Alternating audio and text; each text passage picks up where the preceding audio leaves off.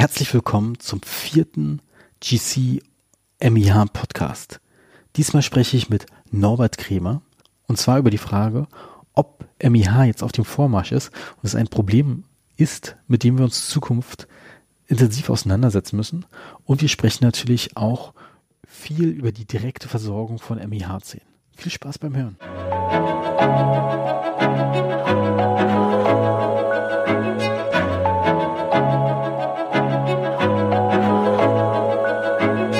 Herzlich willkommen zum Podcast. Ich spreche heute online, bin ich verbunden mit Gießen.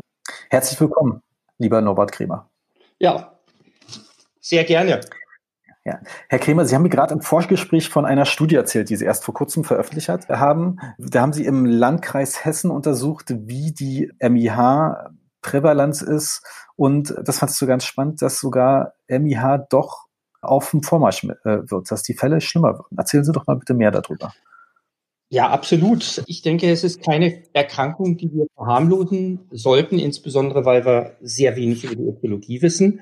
Vor diesem Hintergrund haben wir hier 2015, und zwar nicht nur äh, im Raum Gießen, sondern auch in der Stadt Frankfurt, das war Land Stadt uns anschauen, mal nachgeschaut, wie ist denn die aktuelle Situation, haben wir zusammen gemacht mit dem öffentlichen Gesundheitsdienst.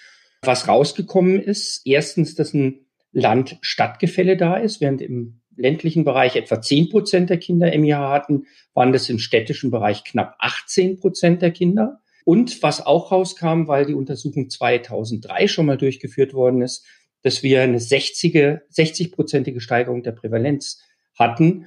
Und dabei ist auch herausgekommen, dass eben die Schwere der Fälle insgesamt zunimmt. Das heißt, während wir 2003 etwa 40 Prozent der Kinder hatten mit leichten Fällen. Sah es jetzt so aus, dass 60 Prozent der Kinder hatten leichte Fälle 2003 und jetzt haben 60 Prozent der Kinder mittelschwere und schwere Fälle. Und das sehen wir auch, dass der Verlauf wesentlich problematischer wird, mehr Kinder mit Hypersensitivitäten. Und da kommen Praxen sehr, sehr schnell an die Grenzen, weil man muss sich ja überlegen, das sind sechseinhalb oder sechsjährige Kinder. Was interessant ist, was auch bei der Studie rauskam, ist der Zusammenhang zwischen MMH, also Milchmolaren Hypomineralisation und MIH, molaren inzisiven Hypomineralisation. Und da war es so, dass wenn Kinder MMH hatten, also das heißt bereits, bereits an den zweiten Milchmolaren Strukturanomalien hatten, dass die dann ein elffach höheres Risiko hatten, MIH zu bekommen. Also das heißt, unsere Aufmerksamkeit sollte auch in Richtung MMH, also milchmolaren Hypomineralisation gehen. Also ich denke, das sind spannende Ergebnisse, weil es vor allen Dingen eine repräsentative Stichprobe ist mit einem Vergleich von 2003. Also was sich da in zwölf Jahren getan hat, finde ich schon erschreckend. Sehr spannend. Besonders alle Hörer werden sich fragen, die sich schon den äh, Podcast mit Professor Falk Schwennicke gehört haben. Da klingt es eher so, als wären die Zahlen relativ stabil. Gibt es da auch irgendwie einen Diskurs denn unter Wissenschaftlern, ob das jetzt nun stabil ist, immer schon da war, oder sind das einfach ihre neueren Daten? Hm, das würde ich jetzt so nicht so sagen, wenn man da ein bisschen intensiver in die Literatur reingeht, hat gab es eine niederländische Untersuchung bereits 1999 und 2003, also auch so eine Verlaufskontrolle. Und damals ist eine 50-prozentige Steigerung in dieser Region nachgewiesen worden. Aber die Krux ist an der ganzen Geschichte, wir erheben Daten zur Karies, wir erheben aber nur lokale Daten zur MIH, also wie wir das jetzt in Hessen auch gemacht haben, zwar in einem Landkreis und die Stadt Frankfurt ist ja jetzt auch nicht klein, aber wir brauchen flächendeckende Untersuchungen, die kosten Geld, ja, weil der Aufwand, so eine MIH-Untersuchung durchzuführen, ist doch erheblich größer als eben nur nach Karies nachzuschauen. Äh, Die Altersgruppe ist anders. Vor dem Hintergrund sind wir da auch am Spekulieren. Also ich sehe das nicht als Diskurs, sondern als Forschungsbedarf, der da ist, mit Anzeichen hin zu einer Steigerung. Und ja. das Thema ist halt, wir machen solche Untersuchungen. Probieren Sie denn direkt die Sechsjährigen sich rauszupicken oder haben Sie dann nochmal Vorscreening im Kindergarten? Wie machen Sie das dann genau? Ne, also es gibt internationale Standards. Die ja, führende Fachgesellschaft ist die European Academy of Pediatric Dentistry. Die hat Richtlinien für die Erhebung solcher MIH-Untersuchungen durchgeführt. Also dass wir wirklich eine Aussage machen können, zur Prävalenz. Und die Altersgruppe, die untersucht wird, sind die acht bis zehnjährigen. Hintergrund ist, dass die Sechsjahrmolaren durchgebrochen ist, dass noch nicht zu viel passiert ist. Und auf der anderen Seite haben wir bei acht bis zehnjährigen auch die zweiten Milchmolaren noch in situ, die wir auch noch ganz gut beurteilen können. Deswegen ist das die Gruppe, die untersucht wird, während wir bei kariologischen Untersuchungen sehen wir jetzt die DAJ-Studie, die Dreijährigen untersuchen, die Sechs-, Siebenjährigen untersuchen und die Zwölfjährigen. Und Sechs-, Siebenjährige ist zu früh, Zwölfjährige ist zu spät. Das ist die Problematik, die wir haben. Und Sie gehen direkt in die Schulen dann rein von den ganzen Landkreisen oder wie machen Sie das? Das ist, äh, die Studie ist so gelaufen, dass wir den öffentlichen Gesundheitsdienst hier kalibriert haben. Die dürfen die Zähne anschauen. Das ist gesetzlich auch vorgegeben. Das heißt, damit haben wir auch einen geringen Dropout. Und die habe ich geschult. Und genauso wie das 2003 auch schon passiert ist, entsprechend sind die Daten dann erhoben worden von diesen Zahnärztinnen, Zahnärzten aus dem öffentlichen Gesundheitsdienst Hessen. Also da auch ein herzliches Dankeschön. Ja, aber die hatten dann quasi einen Fragebogen oder eine Checkliste, die sie ausgefüllt haben. Ähm, Gab es da auch, wurden auch Fotos gemacht die, in der die Studie? Haben, die haben Erhebungsbogen und da wird im, wie gesagt, es gibt da Richtlinien und da gibt es einen Erhebungsbogen, wo eben eingetragen wird, zum Beispiel dann 1,6 mit einer MIH-Grad ABC, also der entsprechenden EAPD-Zuordnung. Und so kriegt man dezidiert dann auch die Zähne raus, die wirklich dann MIH haben, in Kombination mit dem Schweregrad. Und dann kann man Prävalenzen für Sechsjahrmolaren, für Frontzähne, für seitliche Schneidezähne, also diejenigen, die ja unter die Definition der EAPD fallen, dazu eine Aussage treffen oder das dann auswerten. Also ja. analog jetzt der Kariserhebung. Ich meine, da schauen wir uns ja auch okay. die Zähne an. Ist eine Karies da oder ist nicht? Und da geht es darum, ist MIH da oder nicht? In welcher Graduierung fehlt der Zahn unter Umständen wegen MIH, das kommt ja auch durchaus vor, oder haben wir eine atypische Restauration. Das heißt, wenn wir uns kariologische Füllungen anschauen, dann sind die in der Fissur, dann sind die approximal, vielleicht dann Glattflächen, Grübchen. Aber bei MIH haben wir ja den Ersatz von ganzen Höckern kurz nach dem Durchbruch. Das ist untypisch für Karies. Das sind so Merkmale, die da herangezogen werden bei solchen Erhebungen. Und sagen Sie, Sie haben mir vorhin erzählt, dass nicht nur die Molaren betroffen sind. Wie oft ist denn so ein Prämoladen denn auch von MIH betroffen und warum? Ja, was wir sehen seit einigen Jahren in der Weltliteratur, aber auch bei uns, sind ist eben, dass die nächste Gruppe, die dann mineralisiert wird, sprich die Prämolaren und die Zwölfjahrmolaren, also die Siebener, die ja normalerweise, was so die Sensibilität für Störungen, Strukturstörungen anbelangen, so in die Altersgruppe drei, vier, fünf, sechs Jahre fällt, dass die jetzt auch betroffen sind. Und ich hatte Ihnen ja gerade von dieser Familie berichtet in dem Vorgespräch, wo, Erzählen Sie der, mal, wo, wo, der, wo, wo ich ja ein neunjähriges Mädchen behandelt habe mit MIH, schwerer Form der MIH ist auch nicht. Ich werde das übrigens den Fall auch vorstellen bei dem, bei dem MIH-Symposium. Also auf jeden Fall habe ich dort die Füllungstherapie durchgeführt und das Mädel versorgt. Und dann kam der Vater an Arzt und hat gesagt, ja, er hat noch drei Kinder, ob ich die mir auch mal anschauen kann. Und der Zwillingsbruder hatte, hat MIH, den darf ich jetzt versorgen. Und interessant ist der ältere Bruder, genau zwei Jahre älter, der an den sechs Jamolaren, an den Frontzähnen etwas, aber an den sechs Jamolaren eigentlich fast gar nichts hat. Aber jetzt brechen die Prämolaren durch, die Vierer, Fünfer, die ersten, der mesobukale Höcker der zwölf Jamolaren ist zu sehen und alle gleiche Strukturanomalie MIH. Das heißt, es läuft momentan in der Weltliteratur, wenn man da so ein bisschen mal recherchiert, so als Case Reports noch, Sonderformen der MIH. Aber es wird berichtet, dass das zunimmt und wir müssen unser Augenmerk auch auf diese Zähne haben. Also aus meiner Sicht, wir wissen viel zu wenig über die Ursachen. Wir wissen nicht die Noxe. Wir wissen nicht, wie wir MIH vorbeugen können. Und entsprechend geht die Geschichte weiter. Also für mich hat es eine eine gewisse Logik. Okay, nicht mehr, ich meine, bei der klassischen MIH hätte man ja, kann man ja immer noch sagen, okay, die Schlimmfälle, die extrahieren wir und der Rest, wenn der safe ist, lassen wir das so. Das ist ja dann gar keine Option mehr. Kann man, hat man irgendwie radiologische Faktoren, wo man die MIH erkennen kann an so einem SIMA vielleicht? Also die Aussage, das ist gar keine Option mehr, die möchte ich so nicht unterstreichen.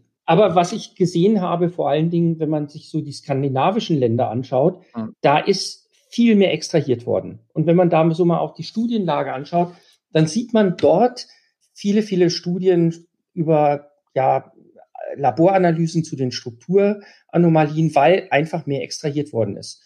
Und ich muss sagen, Vorsicht. Also wir müssen damit kalkulieren, dass die zwölf Jahrmolaren eben auch was haben. Und wenn dann der Sechser extrahiert ist und der zwölf ähm, Jahrmolar hat eben dann auch dieselbe Störung, dann wird es irgendwann ganz eng. Also von daher, ja, Röntgenbild ist eine wichtige, gibt eine wichtige Aussage.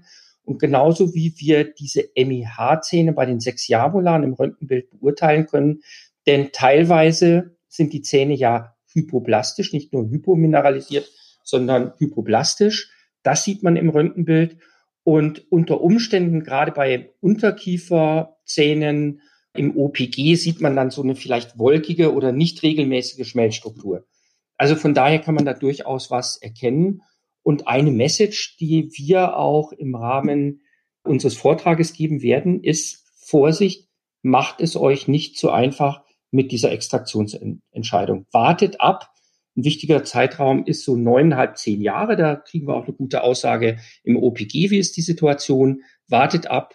Aber wenn es irgendwie geht, nicht bei einem sechseinhalb, siebenjährigen Kind die sechs Molaren ziehen. Und das sind Dinge, die leider Gottes immer wieder passieren. Also ich habe auch so einen Fall, den ich da in Betreuung habe. Also da tut es mir schon sehr, sehr weh, dass diese Entscheidung getroffen worden ist. Also die Extraktionsentscheidung. Zeigt dir diese Röntgenbilder und wie man die interpretieren soll, auch im Vortrag? Wir werden Bilder zeigen, ja. Also okay. wir haben, wir haben ja ein bisschen mehr Zeit jetzt zu zweit und äh, insofern diese Extraktionsempfehlung wird besprochen werden und dazu werden wir auch Röntgenbilder zeigen. Jetzt sind Sie ja auch so ein bisschen in der Gruppe von den Leuten, die ich bisher interviewt habe, derjenige, der gerne Sachen direkt versorgt. Äh, während ja zum Beispiel viele Leute eher mit Glashymerzementen und Glashybriden arbeiten, andere Leute wie Frau Professor Bekes eher indirekt arbeiten, sind Sie anscheinend derjenige, der direkt arbeitet. Was heißt das dann genau für Sie? Was, was ist Ihre Spezialität, wenn man denn so will? Naja, ich meine, ich würde dem Ganzen eine Überschrift geben. Und ich meine, ich habe vier Kinder, habe mittlerweile fünf Enkelkinder. Ja, was man seinen Kindern wünscht und auch seinen Enkelkindern wünscht, ist, dass was gesund ist, auch maximal erhalten wird. Und übertragen jetzt auf die Zahnheilkunde und auf die restaurative Therapie und insbesondere auf die adhesive Therapie, ist es eigentlich das geniale Vehikel, um eben maximal gesunde Zahnhartsubstanz zu erhalten, weil ich keine makromechanische Retention brauche, wie bei einem Glasinomerzement, wie bei einem lichthärtenden Glasinomerzement. Und ich habe ein anderes Thema. Wir sehen ja, ich habe ja vorher berichtet, dass die Schwere der Fälle zunimmt. Das heißt, wir sehen mehr Hypersensitivitäten und gerade in dem Fall ist es wichtig, dass wir Dentin versiegeln. Und nichts versiegelt besser als ein Dentinadhesiv. Also das heißt, das sind für mich wichtige Grundlagen für mein Versorgungskonzept, wobei ich schon sagen muss, das hat natürlich Grenzen, gerade wenn wir die schweren Fälle anschauen, wir Schwierigkeiten haben, überhaupt noch gesunden Schmelz zu finden, dann wird es natürlich auch eng für die direkte Versorgung. Und da bin ich auch ganz dann bei der Frau Bekes mit der indirekten Versorgung. Ja, also von daher, es hat seine Indikation, es hat aber auch seine, seine Grenzen, die ich vielleicht ein bisschen weiter rausschiebe als andere. Aber ja, also ich denke, es, es führen immer mehrere Wege nach oben. Ja, also im Prinzip das, was äh, ja das Immediate Denting Ceiling, was ja auch von netten Leuten aus der Schweiz und jetzt mit die mittlerweile in Kalifornien sitzen, propagiert ist, ist ja. ein großes Thema. Naja, ich meine, wir müssen uns anschauen, das werden wir auch im, im Vortrag dann darstellen, da haben wir auch einige Untersuchungen gemacht, auch gut publiziert mittlerweile, dass wir verstehen, dass wir die Struktur des, der MIH-Zähne verstehen. Und die Besonderheit ist ja, wenn wir das vergleichen, den MIH-Schmelz mit Karies. Karies ist oberflächlich. Wir haben eine Demineralisation vielleicht in der Tiefe von 500 Mikrometer oder 1000 Mikrometer bei, gerade jetzt bei den braunen Flecken, die wir auf den Zähnen sehen, betrifft die Strukturanomalie den gesamten Schmelz. Das heißt, wir haben im Prinzip ein offenes Dentin. Und wenn ich das nicht versiegel, wenn ich das nicht verschließe, dann werde ich die Hypersensitivität nicht in den Griff bekommen. Und das werden wir zeigen, das werden wir auch da veranschaulichen an Bildern, über die ich sehr glücklich bin. Und vor dem Hintergrund hoffe ich, dass dann auch verständlich wird, wie wichtig diese adhesive Versiegelung ist. Ob man das dann direkt oder indirekt macht, ist dann, die, ist dann zweitrangig. Aber aus meiner Sicht das Versiegeln dieses offenen Dentins ein ganz wesentlicher Punkt.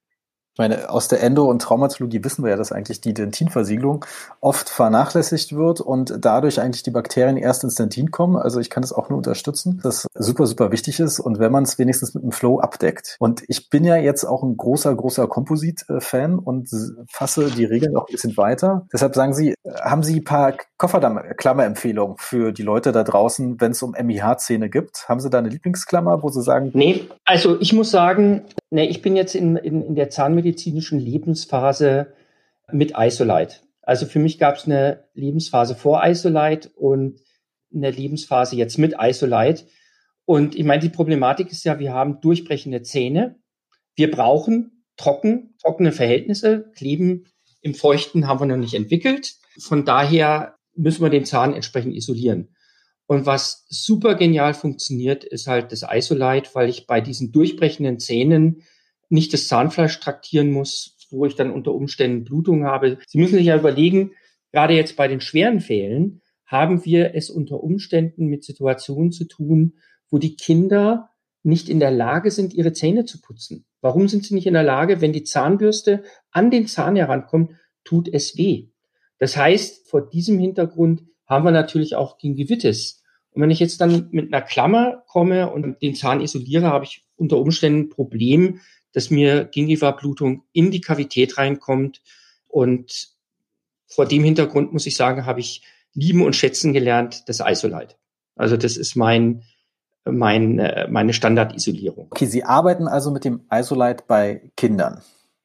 Genau. Also da werde ich auch, ich komme jetzt immer wieder auf den Vortrag zurück, äh, werde ich auch Bilder dazu zeigen und Filme zu zeigen, weil mit dem Isolite hat auch nochmal die Filmqualität gewonnen, weil ja dieser, dieser Schirm beleuchtet ist und insofern kriegt man da auch eine sehr schöne Übersicht. Aber das, das Thema ist einfach, wenn ich Klammern anbringe, das ist unter Umständen eine zusätzliche Noxe, wenn ich da, ich habe so Kinderklammern, die sehr weit runtergehen oder was auch sehr gut funktioniert, wenn einigermaßen Unterschnitt da ist, sind diese Hufridi-Klammern 12a, 13a, also nicht, dass der Eindruck erweckt wird, ich arbeite in dem Kofferdamm, aber meine Erfahrung zeigt halt einfach, ich komme mit dem Isolite gerade bei diesen durchbrechenden Zähnen besser klar und habe sehr schnell eine ausreichende Absaugung.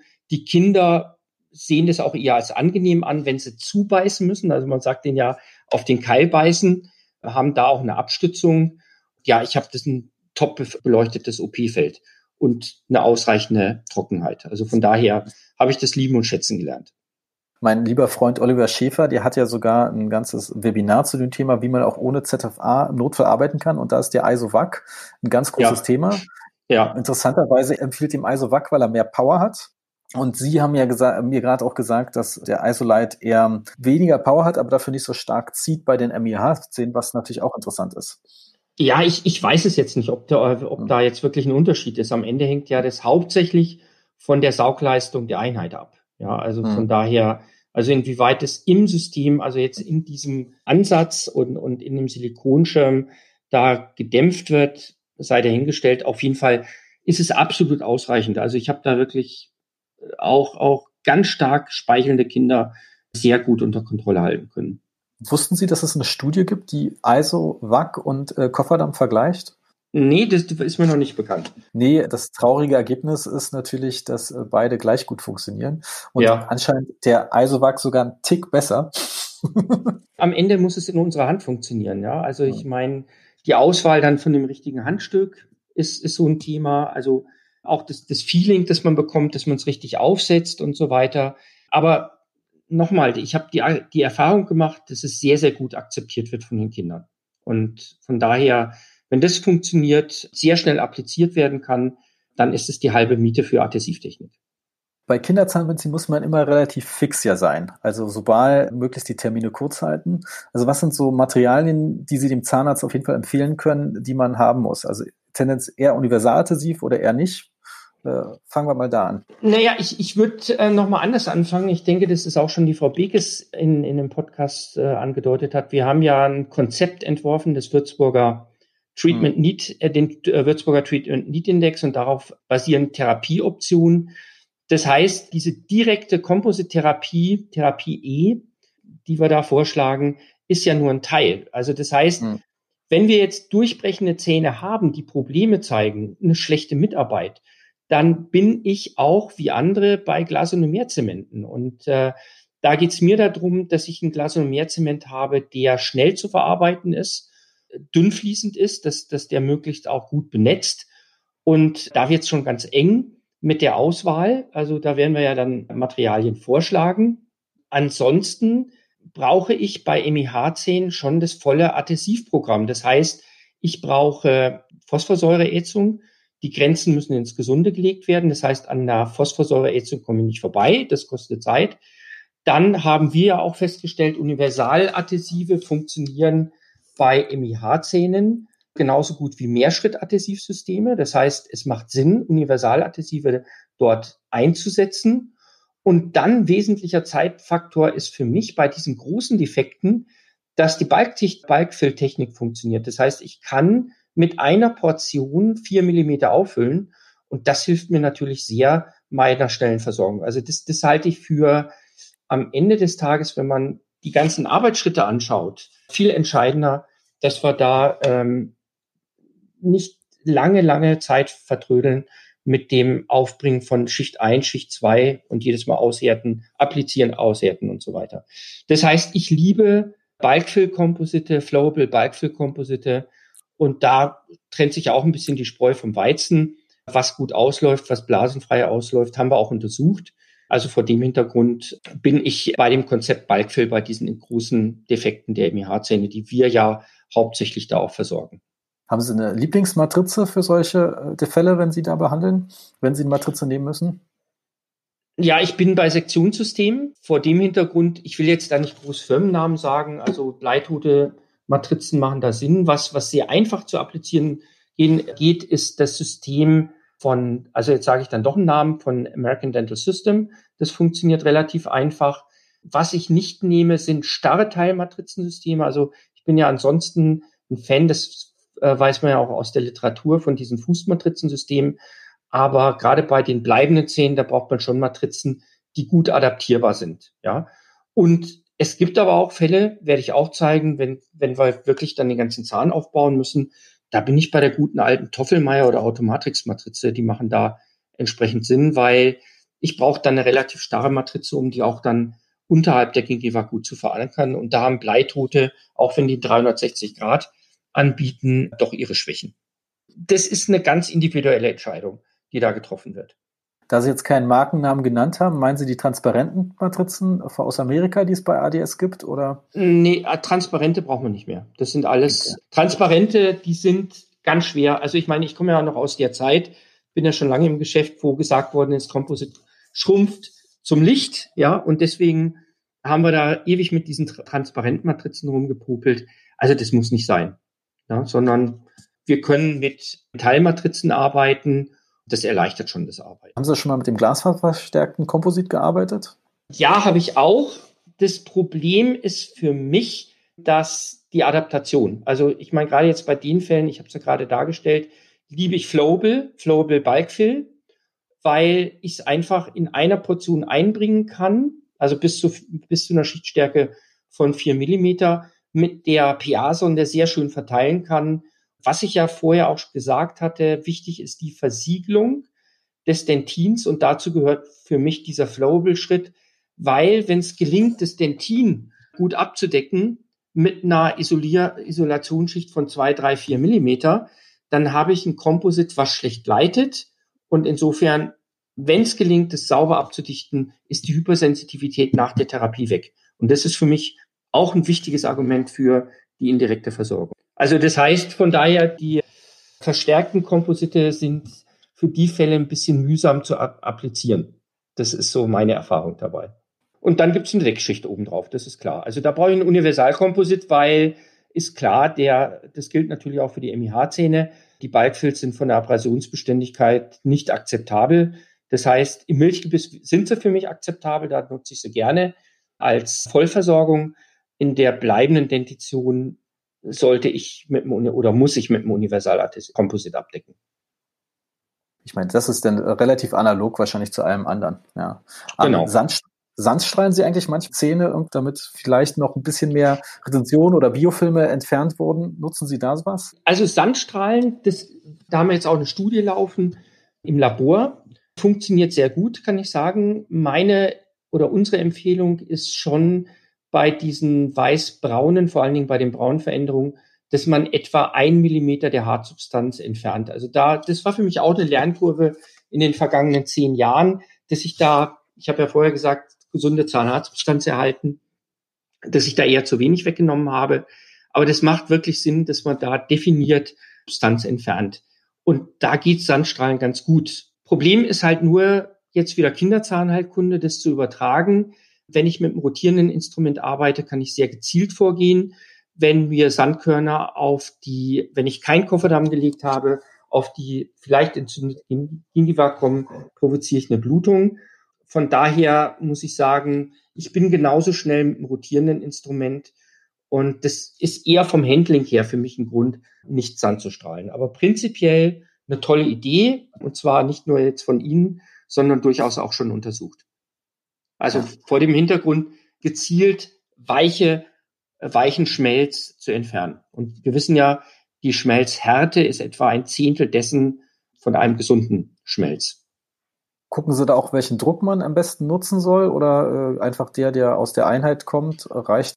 Ja, also ich meine, ich, ich arbeite jetzt bei mir in der Praxis mit, mit Sandstrahlsystemen, wo der Druck der Einheit ausgenutzt wird. Das heißt, wir liegen ungefähr bei 3,2 Bar. Das ist das, was bei mir an der Einheit rauskommt. Ich habe aber auch dieses Prima mit P fängt's an. Also ist so ein älteres System.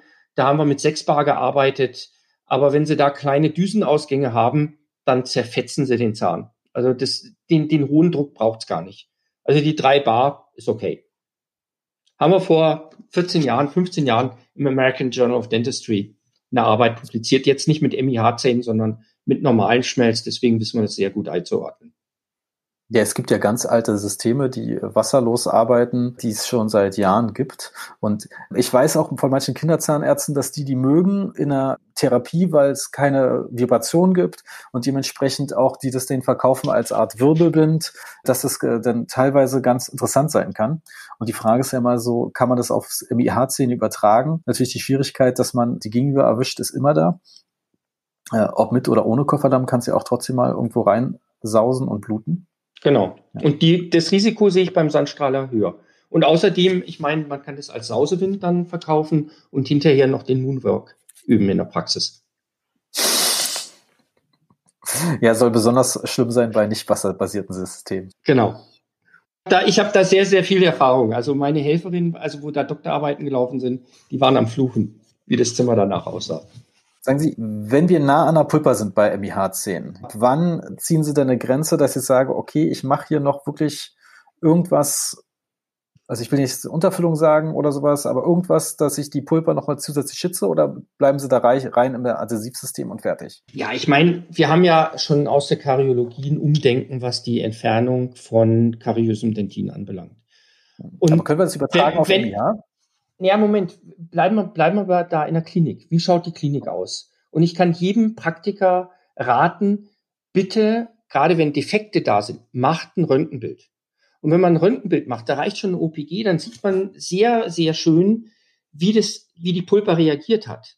Anders, also wenn, wenn man jetzt klinisch die Zähne sieht, dann denkt man, da muss die Pulpa aufgehen. Wenn man ein Röntgenbild macht, dann sieht man, man hat eine riesen dicke Dentinschicht, weil die Pulpa bereits reagiert hat. Das heißt, diese Theorie, ich komme der Pulpa nah, habe ich eigentlich nur bei Fällen, wo MIH und Karies zusammenkommen. Ich habe gerade heute war auch wieder ein Kind da, äh, siebeneinhalb Jahre, werde ich in zwei Wochen in Narkose behandeln. Äh, vielleicht kriege ich da noch Bilder hin, die ich in Vortrag dann noch einbaue. Da kommt beides zusammen und da bin ich wirklich am Schwitzen, ob die Pulpa aufgeht oder nicht. Aber das Prinzip heißt auch hier, habe ich eine, habe ich Symptome, pulpitische Symptome, das heißt Aufbissempfindlichkeit, Schmerzmittel mussten verabreicht werden, Nachtschmerzen sind da, dann muss ich damit rechnen, dass ich bereits eine irreversible Entzündung habe. Das ist aber bei den MIH-Zähnen eher weniger der Fall. Wir haben diese, diese ziehenden Beschwerden, die wir vielleicht kennen von freiliegenden Zahnhälsen. Ich weiß nicht, ob Sie einen freiliegenden Zahnhals haben und, und man mal Obst gegessen hat, dann kennt man ja das Gefühl. So geht's den Kindern. Das sind keine pulpitischen Beschwerden. Das heißt, wir können schonende Kariesentfernung machen. Wir sind meistens dann weit weg von der Pulpa und dann wird voll adhesiv gearbeitet. Also das heißt, diese Extremfälle, dass es, äh, das mit der Pulpa eng wird, habe ich wirklich nur, wenn MIH und Karies, hohe Kariesaktivität zusammenkommt. Und das ist Gott sei Dank seltener der Fall. Ja. Und wie werden Sie bei dem Fall vorgehen, den Sie beschrieben haben, wenn Sie die Pulpa quasi sehen? Also ich meine, das ist jetzt ein Fall, wo wir, wo der ganze Zahn, die ganze Zahnkrone schon zerstört ist, also wenig Halt da ist.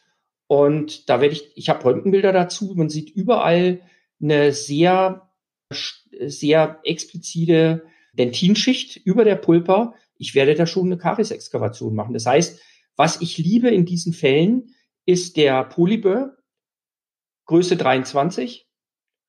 Und ähm, wenn ich da pulpennah bin, gehe ich damit drüber. Dann werde ich den Zahn adhesiv auch verschließen, versiegeln. Und das wird ein Fall für eine indirekte Versorgung werden. Also ich habe heute Vorabdrücke genommen, damit ich die Stahlkronen schon vorbereiten kann. Und der wird Stahlkronen bekommen dann in der Narkosebehandlung. Stahlkronen.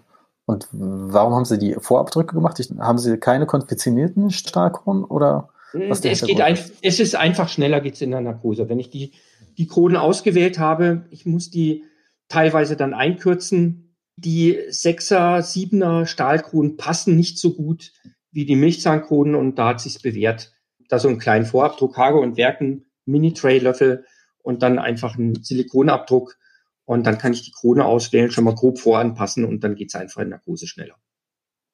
Dann sind die schnell ange, angepasst und, und eingesetzt. Das ist der Trick dabei. Also Sie probieren dann alles immer, um die Pulperöffnung zu vermeiden? Genau. Kann man das so zusammenziehen? Für den Unwahrscheinlichkeitsfall, äh, dass Sie eine haben, haben Sie da irgendwie. Dann muss man einfach sagen, dann geht's, dann wird's eng. Also dann wird's für mich eng der Zahnerhaltung.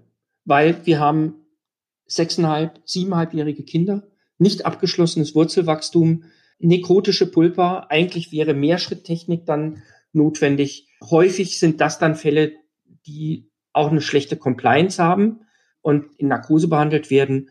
Und da wird es dann einfach eng. Also das sind die Fälle, wo ich dann einfach auch sage, nee, da sollten wir dem zwölf Jahr Molar und dem Weisheitszahn eine Rolle, eine, eine Chance geben und den Sechser entfernen. Wenn man aber da ehrlich ist, also jetzt auch aus der Praktikersicht, muss man ganz klar sagen, das ist eine Entscheidung, die in der Regel, weil ich hatte ja gesagt, Kombination MIH-Karies, nicht mit sechseinhalb oder siebeneinhalb getroffen wird, sondern wir reden Kinder über Kinder, die achteinhalb, neuneinhalb Jahre sind. Und da können wir auch, was die Prognose der zwölf Jahre anbelangt, der Siebener anbelangt, eventuell sind die Weisheitszähne angelegt oder nicht. Also da können wir zur Prognose insgesamt eine ganz andere Aussage treffen als bei einem sechseinhalb, siebeneinhalbjährigen. Sehr spannend. Ne, da wird's im Vergleich zu anderen Podcasts habe ich ja auch mal so ähnliche Frage gestellt und da gab es immer andere Ansätze. Also immer viel Diskussionspotenzial. Aber im Prinzip ist immer die Frage, ist der Zahn restaurierbar? Das haben Sie ja schon angedeutet. Wahrscheinlich klären Sie denn auch die Patienten vorher auf, dass das auch der Worst Case ist, dass dann in Vollnarkose wahrscheinlich dann auch klare, man klarer für klare Verhältnisse sorgen muss und im schlimmsten Fall, wenn das passiert, äh, dass der gar nicht zu erhalten ist. Absolut, so ist korrekt. Also ich meine, ich, ich schaue mir heute nur das Gespräch an. Der Knabe, über den ich da gesprochen habe, war ja heute da mit der Mutter. Der Mutter habe ich gesagt, naja, also ich sehe gute Chancen, dass ich die Sexualmolaren erhalte. Ich erwarte von ihr auch genaues Beschwerdebild, wenn sich da was verändert. Und was ich heute gemacht habe, soweit war die Mitarbeit okay. Ich habe angefangen, die Karies zu chronifizieren. Das heißt, ich habe Silver Diamine Fluorid aufgebracht. Habt ihr auch gesagt, also wenn Beschwerden da sind, pulpitische Beschwerden, das heißt, was ich vorher gesagt habe, Aufbissbeschwerden, Pulp pulpitisch versteht sie natürlich auch äh, nicht, Aufbissbeschwerden, Nachtschmerzen, Schmerzmittel und so weiter, dann erwarte ich das, dass ich das vor der Narkose weiß, weil dann ist meine Entscheidung anders, weil sonst haben wir eine Wiederholungsbehandlung. Aber ansonsten bin ich bemüht, die Zähne zu erhalten. Wenn es klappt, super. Wenn die Pulpa aufgeht, dann muss ich sagen, ist die Grenze erreicht und dann muss ich ihn entfernen. Also das heißt, ich kläre über eine mögliche Extraktion vorher auf, weil in der Narkosebehandlung kann ich nicht diskutieren. Da muss, hm. eine Entscheidung getroffen werden. Ja, also eine Pulpotomie wie bei Milchzähnen, die es ja mittlerweile auch bei bleibenden Zähnen gibt, sind Sie eher kein Fan von. Naja, das hängt ab. Also ich meine, das ist auch ein Versuch, das habe ich auch vorbereitet. Wir haben da durchaus Daten dazu, aber das ist am Ende des Tages ja so eine 50-50-Entscheidung. Geht's gut oder geht's nicht gut? Von daher, wenn es möglich ist, äh, den Zahn ausreichend trocken zu halten in der Narkose, dann machen wir mit MTA, also das läuft dann mit MTA, Pulpotomie, das ist eine Option.